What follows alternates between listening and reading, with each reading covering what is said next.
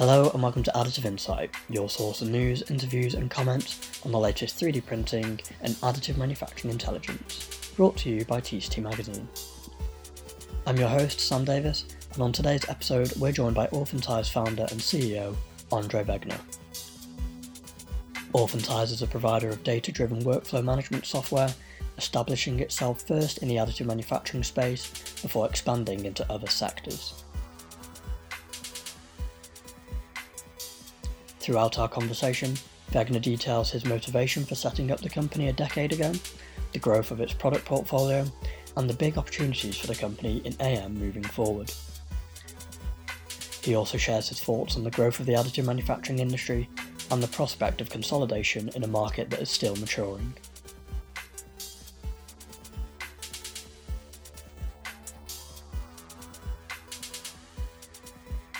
If you like what you hear, don't forget to subscribe wherever you get your podcasts. For more additive insight, head on over to tctmagazine.com where you can subscribe to the print edition of TCT Magazine and our weekly Additive Insight newsletter for free.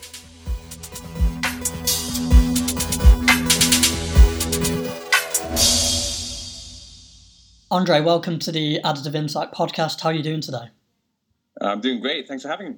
No worries. So, if we can go back to the start, um, you founded Authentise over a decade ago, I think. So, can you take us back to, to that point and explain the, the problems and the challenges that you and, and you know and the company were striving to address when you first set out? Yeah, happily. I mean, uh, yeah, it's, it's 2012 is when we first started thinking about it. Um, incorporated in 2013, so it has been a decade. It's amazing. Um, we initially started out trying to address the problem around distributed manufacturing, which you know has been a, a big unfulfilled promise of additive. I mean, there's maybe a, a, a few examples, but not many. Um, specifically, we were encouraged by an event in Nigeria that um, a, an, an, a plane crash that killed 159 um, and was caused by the fact that a spare part was broken, or a part was broken, and the and and the company couldn't replace it on time, so they kept the plane flying. It takes a minimum of three days to get a spare part into the country. So, mm. um, and you know, I, I, think additive still has the promise of being able to address that um, that point of failure. So you know, we will make parts on demand where they're demanded, um, and and be able to do those make those parts with the same kind of reliability as we have in centralized production locations. But we're not nearly there yet. So um, we had to pivot a little bit from our initial product, which was kind of to stream designs into 3D printers, because we realized that it was going to take a long time to uh, make a sustainable company out of that uh, promise.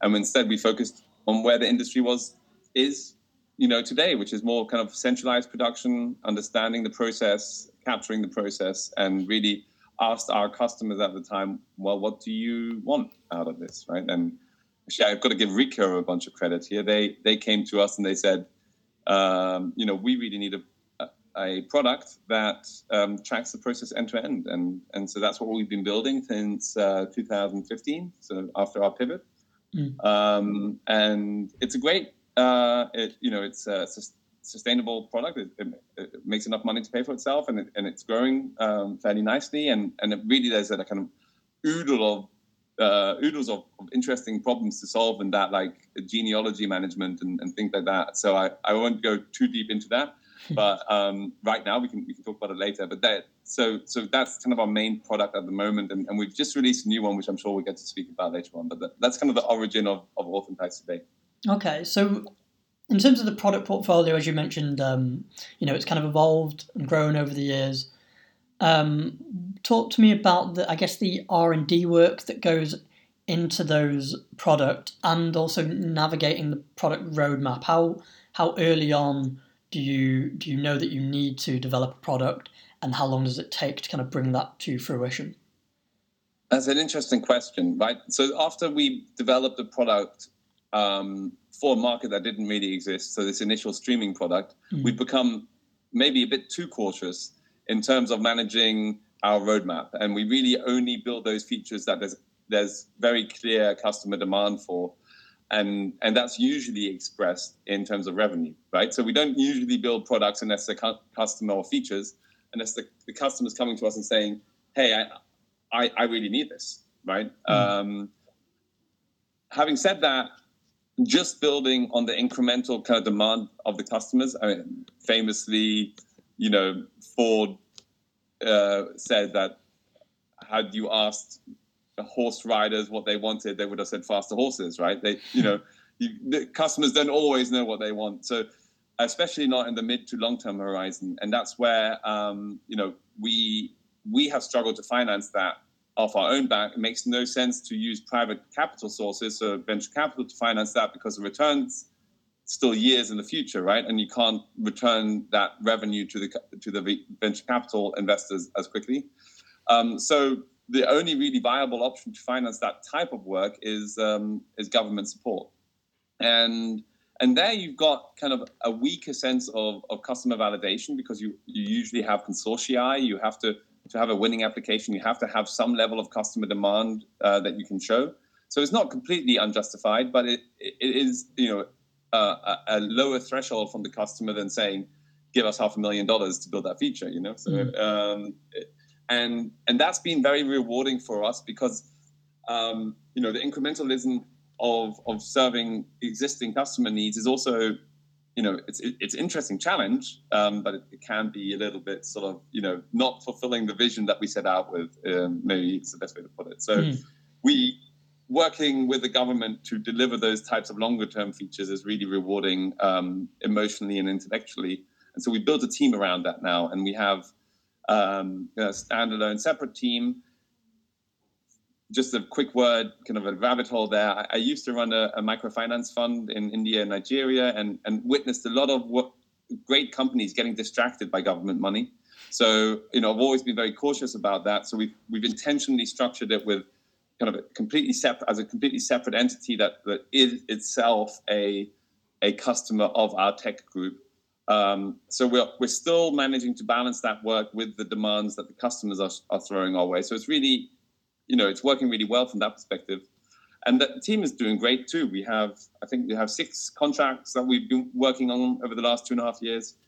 Uh, we have three major ones starting, and it's um, it's good for us to also be able to be in a position where we can um, kind of talk to customers or, or, potential customers about what's coming down down the road. And a lot of the recent things that we've been doing are the product of those types of activities. So, mm. and uh, you know, like 3D GPT, which was released recently. Mm-hmm. And if we go back to, you know, I guess the the kind of workflow management, engineering process capabilities that perhaps oftentimes is, is most renowned for with the kind of flagship products. What kind of receptions did those tools and those features and those platforms get from from the machine providers and, and I guess the end users when when they were first introduced to market? Um, it, you know, so from the machine providers, I think initially that there was some confusion at the machine provider level on on what they should be doing. You know, basically a lack of knowledge of the software space made them close down a little bit and say, hey, you know, uh, we don't want to lose any value here, so we're not going to support anybody who doesn't, uh, you know, who's building software.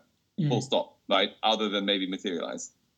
Um, that's changed a little. I think there's maturity in in the understanding of of the role that that machine vendors play in the software ecosystem, and uh, uh, you can see that by the fact that you know uh, the majority of large uh, OEMs now have their own um, APIs and uh, you know are, are, formalizing ways to work uh, with others. I mean, there's still problems there. You and I, um, you know, six months ago we we talked about how those OEMs want money from our from from us, the software developers, as well as their clients. So they're charging both ends um, mm-hmm. for that API access.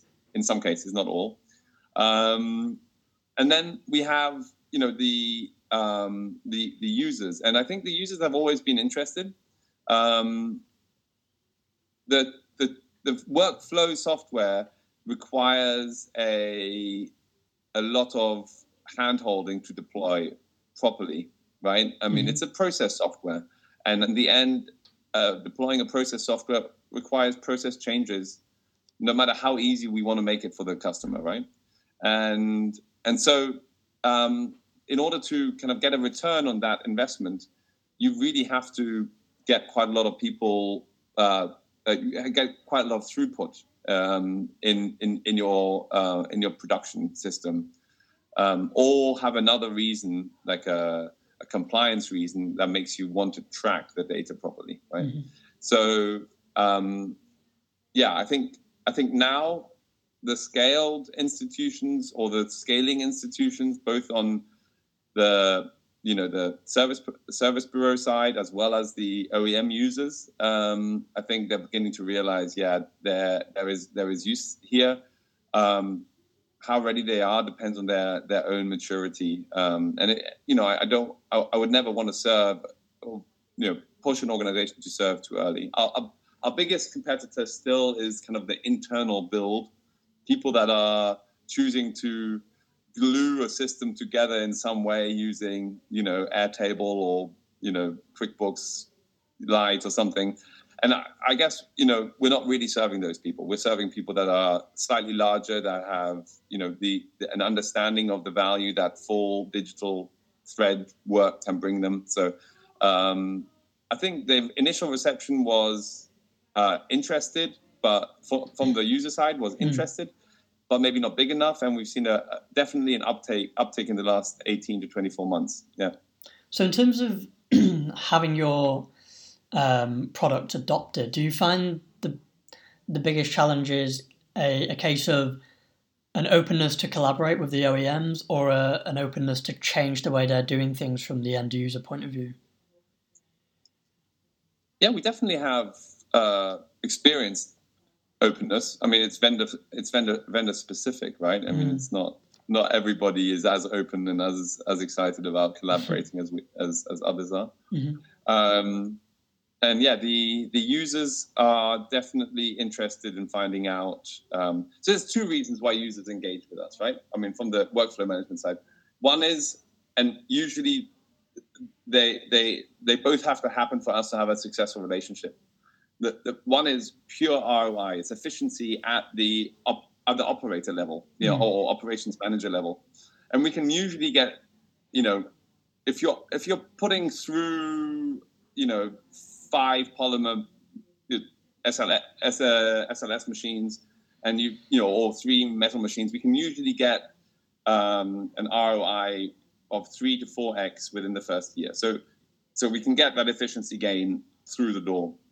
Um, the uh, the other reason why people buy us is, is knowledge capture. And you can think of that in terms of compliance and, and traceability, but you can also think of that in terms of not losing that tribal knowledge that appears on the shop floor, right? And, and usually that's of interest more to the managerial level.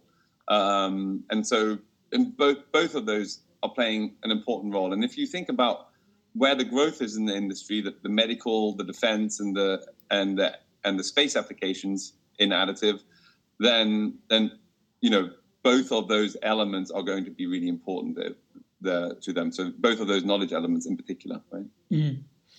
um, and I guess in, in more recent times, so I think around the time of, of Formnext last year, um, you made a, a, couple of product launches, one of which was was guidelines, and I think the other was digital design warehouse. Um, mm-hmm. So do you want to kind of explain, I guess, the capabilities of the, those products, but also the motivation behind launching them? Um, and then maybe touch on, because it's been, I guess, six months as we record now, the kind of adoption of of those and, and how, you know, they've been they've been received out in the industry as well. Yeah, so there's a difference, right? Um, uh, guidelines is a feature of flows, and um, um, for which we we just got an honorable mention from TCT. So I'm, I'm mm-hmm. really grateful for that. It's really cool. Um, and then DDW or the Digital Design Warehouse is a standalone product that we sell. Right. Um, and and there are three or four standalone products in adi- in addition to flows, and and they're kind of smaller products that are essentially features that we have stripped out of the the main workflow tool. So if you think about flows, our main workflow tool, it's you know order through shipment, order through part. So we track the whole process.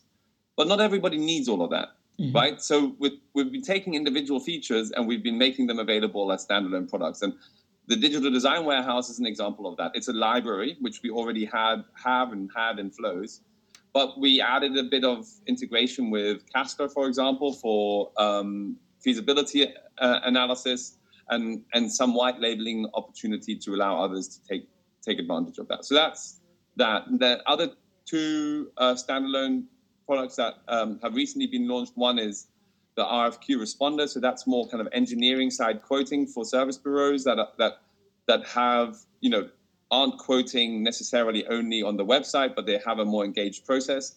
Um, and then we have a material management, um, and and all of those have users. They're they're great, and for us, they are a beginning of a conversation with the customer. So it's really exciting to work with them um, in a variety of different ways, and and yeah, we learn. Mm. Um, you know, every every user. I mean, you're going to continue to see this. You know, um, down the line we can talk about what other products might be coming up, but but these standalone features or standalone products that are essentially feature of the biggest bigger platform are important elements in our distribution. Are important elements in us realizing the value of the the things that we built um, for the customer and for us. So mm-hmm. it's really great um, to be working on that. Guide and and guidelines as a feature is is us on a longer term journey. It's a product of one of those um, innovation grants that we received, and it's really understanding that there's a lot of knowledge locked in at the operator level, and it's not being captured anywhere but the operator's head, right? And we need better ways to communicate existing knowledge, like uh, journal articles and standards. And thirdly, that if we want any hope of distributing artificial intelligence into the manufacturing sector, it has to be done in a transparent, operator in the loop type of way. And so we have to think about ways of distributing that. And guidelines is a vehicle for that because it's essentially, just to describe it very briefly, it's an if this, then that rule set that you can structure um, so, you know, if you're printing on this machine with this material, with this layer height, then add uh, a polishing post processing step just to make sure that you get the surface finish that you want, for example, right? Mm. I mean, um, and there are many other ways of, of being able to do that. We we can do that pre-process, so it can help you plan your production method and your production schema, and we can do that in process, so it detects machine data or feedback from the material or whatever, and then uh, can suggest actions to you in process. So really exciting work that's gone in there, mm. but it's not something that is going to like create big waves right from the start. It's a slow burn for us, and we we knew that mm. when we launched it, right? Because it's essentially creating a framework that is going to be utilized in a variety of different ways for those three aims. You know, distributing knowledge, capturing tribal knowledge, and being able to distribute AI uh, insights. You know, AI is only just starting to make waves, so mm. we can't expect the framework to deploy that information to be an overnight success. So there's definitely work that's um, that's still required there, and also one of the reasons that the the team around innovate grants and innovation grants is still there, right? Mm. Um, mm. To be able to do that.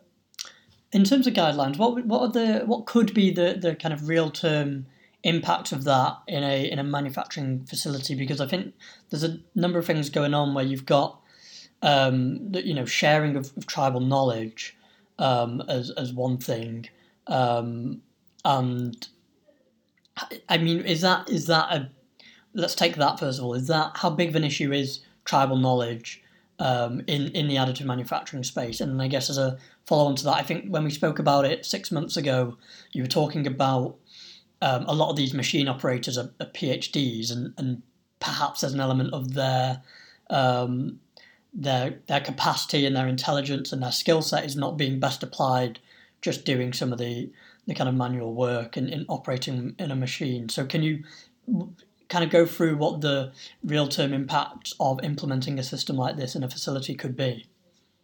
Yeah, I mean, bottom line is I think you're going to have less, fewer failed builds and, and less scrap right? Mm. I mean, at, at, the bottom line, because you're capturing tribal knowledge, because you're making these suggestions, um, I think you're also going to find that as a result of this, the time to market for new materials is going to drop r- radically because those kind of suggestions that you might have for individual geometries being printed in copper, for example, or some some kind of new material that you're trying to get into market, um, uh, you can distribute those those ideas that are not necessarily hard and fast rules, right? Mm. So hard and fast rules that absolutely everybody needs to follow can be easily encoded in prescriptive workflows, right? So this would be like a workflow template that you're you're mm. just following, right? But there are thousands of ideas and and and knowledge pieces that that happen outside of that that set of known um, rules and and these are these are suggestions effectively mm-hmm. and so those suggestions um, are information that in addition to the parameter set that you might be distributing you can also say this parameter set may change slightly if you're printing a geometry that has this type of description right mm-hmm. um, and so i think that the the route to market so just two examples right route to market for for new materials and new machines and um, and the, the ability to deliver um, lower scrap rates and, and higher yield. Um, two examples of things that I think um, we're going to be able to accomplish, in addition to many more that are yet undiscovered, right? Because as I said, guidelines is a framework, um, not necessarily a, a finished product, mm-hmm. right? And then a couple of your let's talk through your, your, I guess your most recent announcement um, as we as we sit here today. One of which is is Threads um, which I understand is not a kind of AM specific tool, but um, could apply. So, can you talk to us about the kind of motivation behind that tool and, and what it what it offers um, users? Yeah, yeah. And just to again describe our product portfolio very very high level, right? Mm-hmm. Authentise is a workflow company. We produce workflow tools. We, we, we're not a company that provides kind of the latest and greatest algorithms that's where we partner with third com- third party companies and integrate them into those workflows, right? Um, and and flows, our, our kind of um, flagship product, has been the order to to part process, right? Order to shipment process, and and that um, manages the production uh, um, process and, and some of the the actual kind of customer interaction, the ordering. But there's a whole bunch of uh, process that happens either before that, so the idea to order process, or falls outside of kind of the the prescriptive rules of a workflow tool of a of a production workflow tool. Um, I'm thinking, if for example, like a non-conformance reporting, mm-hmm. right? Um, and those kinds of issues are typically discussed around a table in an Excel sheet on a whiteboard in a meeting on a phone call, whatever. That is unstructured. Those are unstructured conversations. Those are those are those are conversations that usually happen with a relatively small group. I'm thinking, you know, between four and fifteen people, right? And they're usually concerning a relatively discrete task, right? So temporarily, uh, uh, sort of ad hoc uh, meeting nature or problem nature, but they don't necessarily have a predefined process. It's not like I take an order, I quote it, I build it. Right? There's no. We know that at the end there's a, a there's usually an expected outcome, right? But the path to get there might be Warren, mm-hmm. and we don't know what that looks like yet. And, and the challenge is that none of the workflow tools in the market today, whether they're additive or non-additive, whether it's Jira or Flows or whatever it is, none of those tools do a very good job at capturing those unstructured kind of conversations and extracting from them some of the structure that you need to be able to retrace them in the in the future, to be able to contextualize them against other events that are taking place, etc. Et There's many advantages of why unstructured conversations should at least have the result of some structure, so that uh, they don't aren't lost into the ether. Mm-hmm. The best example is right now our only way of communicating um, product intent is the geometry, right? At the end of the design process, here's a design. Most often, the intent is completely lost, mm. right? You go to that geometry, and this is actually the biggest problem in the 3D printing industry, is that we're faced with billions of possible designs, billions of spare parts, all of which had some sort of design intent, all of them had some sort of constraint, and none of that was captured. So when we get that design, we have to completely re-engineer it. We have to go back to first principles and understand what was it used for, where should the load forces come in, etc., etc. And we're not capturing that information. I feel very passionately about this because it's basically meant that we aren't able to utilize some of these really cool algorithms like generative design algorithms to their fullest extent because we we have to do so much work in identifying the initial requirements before we can even utilize that. If we had a structured way of capturing the intent, we might just be able to throw, you know, hundreds of millions of designs through the generative design optimizers and come up with 3D printable designs at the end, right? If we if we had if we if if we didn't only have a design, hmm. designs are very dumb things. They're just communicating the shape, right? They don't even communicate in in like 99.9% of cases communicate the material to be used. Mm. Um, so I, I as you can see, I'm, I'm pretty pretty well here. I'm pretty passionate about this. And Threads is a is is an initial attempt to capture that conversation. Um, so now it puts us in a really great position. Authentise is a company that um, provides workflows and can capture and manage your process all the way from the earliest idea to the final parts going out the door, mm. right? So um, it, and we have this very flexible tool that we can also deploy later in the process, down to field services, right? Or, or as I said, the non-conformance um, process. So um, threads is a really important aspect um, for us. And if you combine that with the announcement we had the week before, which was around the use of, of AI in, in 3D printing, so we put into the market the free experiment of um, uh, 3D printing infused knowledge into uh, GPT um, models. And but if you combine a kind of a, a collaboration tool like Threads, which is effectively a chat tool with a, a, a, project management, a flexible project management framework, that chat component can benefit very heavily from that AI, right? Mm-hmm. So right now, Threads asks the user to manually identify events as they're taking place. Events may be insights or decisions or some or question or something like that. Using AI, we can more easily identify those events automatically, mm-hmm. and we can keep better track of what's going on. So the user can just have a conversation, and we are capturing their intent as we go uh, go along, right? Mm-hmm. So I think that there's really great opportunities for us um, to leverage the latest technologies inside of those unstructured environments that I was just describing. As you um, look into looking at you know look out at the, the additive manufacturing industry and the way the technology is used, what what do you see as the key challenges that a company like Authentise is best placed to solve going forward?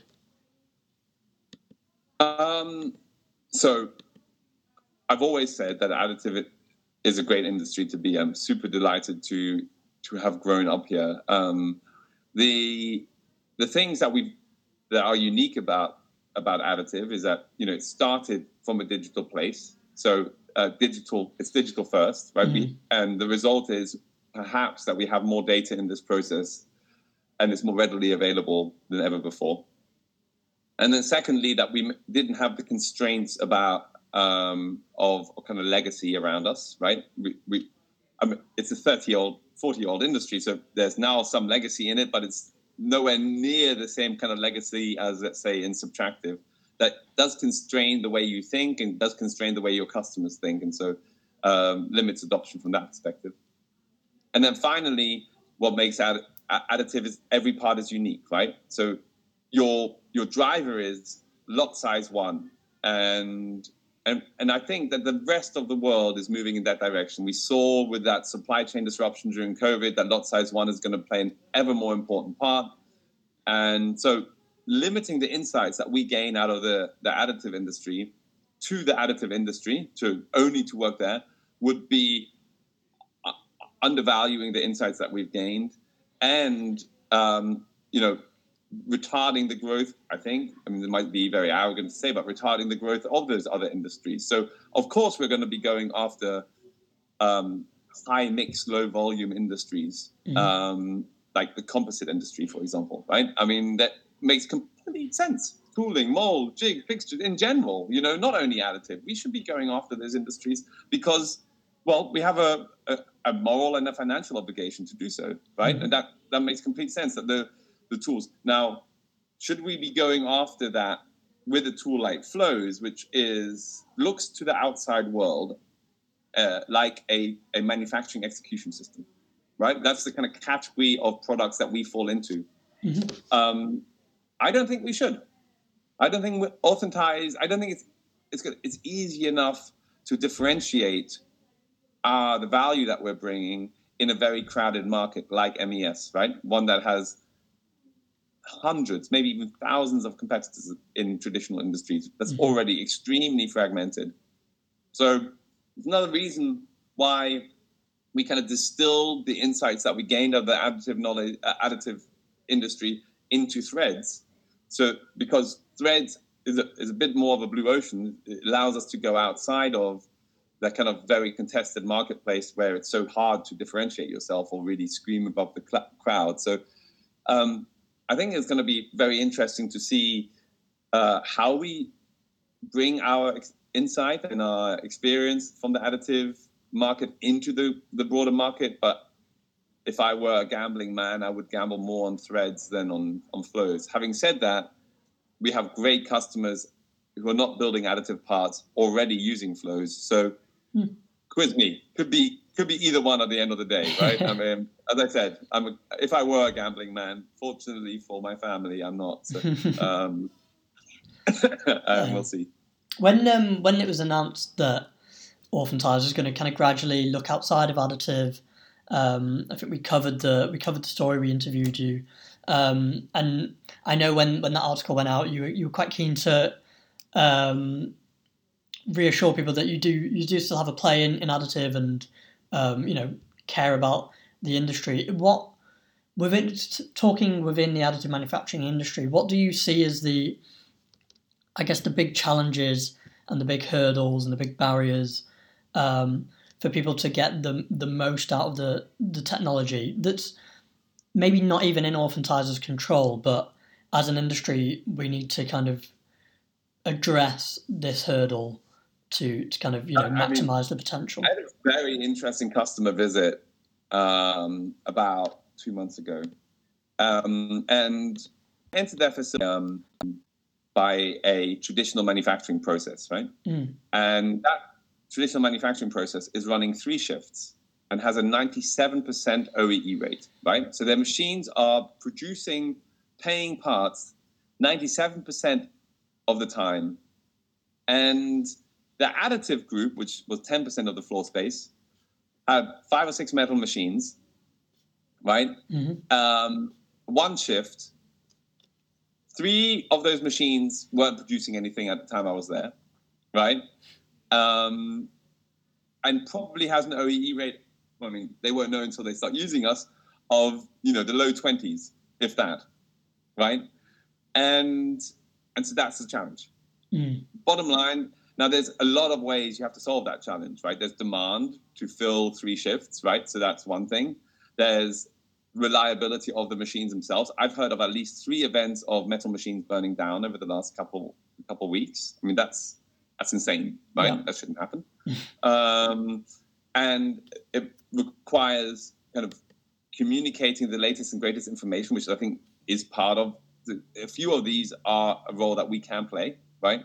Um, so I, I think that, but the bottom line comes down to we need to get to 97% OEE, right? And, and there's going to be a lot of different ways of, of utilizing that. Um, and, and into demand falls additive appropriate designs and you know the ability to have all the way to we need a new structure a new new new type of airplane that is being built because the traditional ones are already certified aren't going to allow for a lot of additive opportunity in them. So we need the next generation of, of planes to come about, which has also been delayed by COVID. It's a very, very you know complex problem. Mm. But the bottom line is that OEE rate needs to increase to 97%. Right? Otherwise, you're never going to be competitive. Mm-hmm. Um, so I think that um, the industry has the knowledge. There's some really, really interesting, you know, uh, um, experienced people in the industry. And you, are right. You know, there's a lot of PhDs running around these factory floors. I think that the PhD to um, revenue rate is probably the highest out of any industry except for maybe the quantum industry. um, you know, or the hypersonics industry uh, at the moment. But it, it's it's super interesting that I think we have the knowledge to to solve that bottom line 97% problem, but we're still a long way from it. Mm. So as a, you know, pulling our socks up is a is a big challenge. One thing you mentioned last time we spoke as well was um, like the next killer application and where is that coming from? That you know the kind of application that can open up, you know, I think you said the next billion dollars worth of growth for the industry. Could you elaborate yeah. on the challenge there in terms of, um, I guess, landing a business case for these customers to then, for instance, and and then I guess get the the OEE out of it and and scale that. Yeah, I mean, look, I, I actually think that um, those opportunities are relatively rare. They happen in times of great industry uncertainty. So the space industry is a good example, right? That um, uh, the dental industry was an innovation, but also uncertainty. So the, the aligner uh, uh, problem. I think that the age of new defense demands and, and, and rapid growth, you're going to see a lot of drivers coming from there. Um, even down to the, the, the global grand challenge of clean tech um, is going to drive a lot of the demand, and especially the compliance-based rules that the governments are putting into place right now to make industries cleaner and smarter. Right? Mm. Um, we don't have a lot to show for the last 20 years of application development. There are billions of dollars spent in that market, right? So uh, it's something that we absolutely need to work on together. Um, I, I, would say that that there are opportunities um, to mobilize or to build on the the events that are occurring, like defense, uh, clean tech, etc. Mm-hmm. But we're still a long way from finding the next. Well, actually, not true. Are examples all the times of people printing hundreds of thousands of a particular part. It's great to see that happening, right? Um, when that happens, it, it, very often is kind of bridge production. So it's it's um, somebody who's not yet ready to produce at mass, or you know is temporarily getting a lot of demand, um, but will ultimately move to injection molding when they when the when the prices come come right. Um, but sometimes there are good examples, and I stick by it. You know, one of my projections for this year is that we'll have another dozen plus million unit um, production examples. I, I, think a lot of those are actually happening, mm. um, and we, we don't we don't know about them because they're kind of hidden. Yeah. Um, but at the same time, I think we're still, um, you know, that there's a difference between a million unit production run and the dental aligner application case, right? Mm-hmm. And I think we still have a lot of kind of growth um, to get to get to that that dental aligner application case, and mm-hmm. we want to see more. What's your in terms of, I guess, from a business perspective more than the technology perspective, but obviously in, in the um, industry at the moment, there's a for the last two three years there's been a lot of M and A, and in the last few months there's obviously been the the saga. The yeah, the Stratasys, desktop metal, 3D systems, nano dimension stuff. What's your, yeah. I guess, assessment of where the industry is right now? With, I guess, the M and A is it's got to a kind of a significant point. Obviously, we had desktop metal and ExOne, two competitors merging, um, and MakerBot.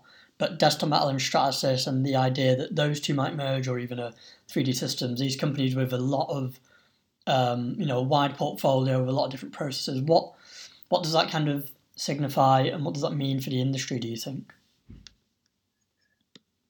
Um, I'm really disappointed by it. I mean, you know, a couple of things come to mind. The the value of desktop metal was something in the region of 500 million dollars. Mm-hmm. That's what they paid for ExOne right? It's a massive destruction of value, mm-hmm. right? And so a lot of investors have lost a lot of money in that process. Um, and um, then the the kind of M and A activity at the moment, the top brass of all of those companies, you know, Stratasys and 3D Systems being the, the world's largest OEMs in the additive space, right? Mm-hmm. The board and the C level of those companies is just thinking about M and A right now. They're doing nothing else. And that disappoints me because, as we just talked about, there's an awful lot to do in this industry, right? We need to get from the low 20s to high 90s in OEE. We need to find the next billion unit applications. We we've got a we've got so much work, and and yet the top level of the world's biggest companies in our space are thinking about nothing other than kind of shareholder value creation. Mm-hmm. You know, some artificial financial instruments. It drives me nuts. I have no respect for it whatsoever. It's very, it's a, it's a great shame. Um, and you know, all I can do and say is, hey, let's keep our head down and and keep on executing, working with the companies that actually want to create value, mm-hmm. create their value. Um, but I, you know, I, I, I don't spend that much time thinking about it. I, there are smarter people than me to think about the financial world, even though I used to be in it. Um, but yeah, I just, you know, those two factors really disappoint me. First of all, it indicates a massive destruction of value, like massive at a at a at a 10x kind of scale that has lost a lot of people's livelihoods. Like the people that invested in the desktop metal SPAC were not only the, the big investors. The biggest investors took their money out early, right? They were replaced by retail investors that were earning, I don't know, $50,000 a year, mm. right? And those guys lost everything. I mean, that's that's a personal tragedy. I'm I'm really upset about it. And and then you have the fact that our industry is being harmed by the reputational damage and by the fact that the C-suites of all these companies. Don't get me started. You got me started, but don't get me started again. This is this is it's a tragedy. Okay, let's move on with a couple of quick ones before we finish. So, um, I guess we'll go with well, we'll keep on the the industry uh, vein before we come back to an, an Authentise specific question. What are kind of the I guess the reasons to be cheerful, looking forward, reasons to be optimistic about um, the the growth of additive manufacturing? What opportunities do you see out there for, for Authentise and, and for others in this market? Well, at the end of the day, every large com- company utilizes additive on a pragmatic level, mm. Right? We, we, even now in this downturn, we're still seeing more requests for proposals every quarter than we did the, the previous quarter, right? So um, we have we are, we've arrived right? We've arrived in terms of expectations as well. So, you know, I don't think anybody in this industry is expecting it to grow by 2x every year. We'll be happy with the double digit percentages that we can get, right? Mm-hmm. Um, but we've also arrived in the heads of everybody as a technology that works. So, I, I think that's something to be proud and excited about. Uh, you know, I think we all we've got a lot of work to do, but but that is that that gets me excited. Yeah. Mm-hmm. And then on on Authentise and the product roadmap that we've, we've spoken about. Um, what I guess what are you, you looking at moving forward um, that, that Authentise can address in terms of a product that will you know that will solve a, a, a real challenge out there on the market? What's in the pipeline that you can obviously tell us about at the moment? Well, you know, in terms of that kind of industrialization process, uh, you know, you're going to see more standalone products that are emerging out of flows. So, you know, in management for um, finished goods is probably one of the ones that, that will be released. So you're, you're building for inventory instead of just building on the fly. That's interesting. Mm-hmm. Um, and then, um, you know, I, I think that there is, I haven't quite put my head around it, but there's an opportunity space in the application development game. I think probably an extension of some sort of, of, of the work we're doing on the threads.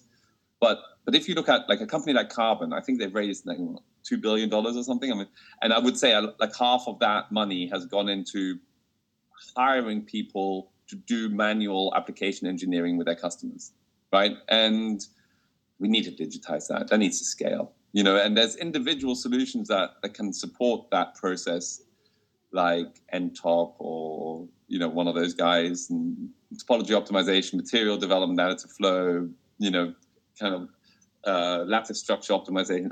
There's a whole bunch of different tools, but they're individual tools. And really, what needs to happen is you have an environment that comes together. There's also a lot of tools and a lot of insight locked up at the OEM level. So I think kind of a consortii kind of approach where we take the different elements from the um, you know the, the, the IP that's wrapped up in all these startups and bigger companies and OEMs and kind of try and bring it together and, and make and help you know we're a workflow company and help them with a workflow in the application engineering space. I think that would also be very interesting. Um, obviously we're going to um, invest in in other areas not you know our traditional focus has been DMLS and SLS, but um, DED is growing up a lot and needs a lot of tracking. So I, I think there, there's going to be more work for us to do there.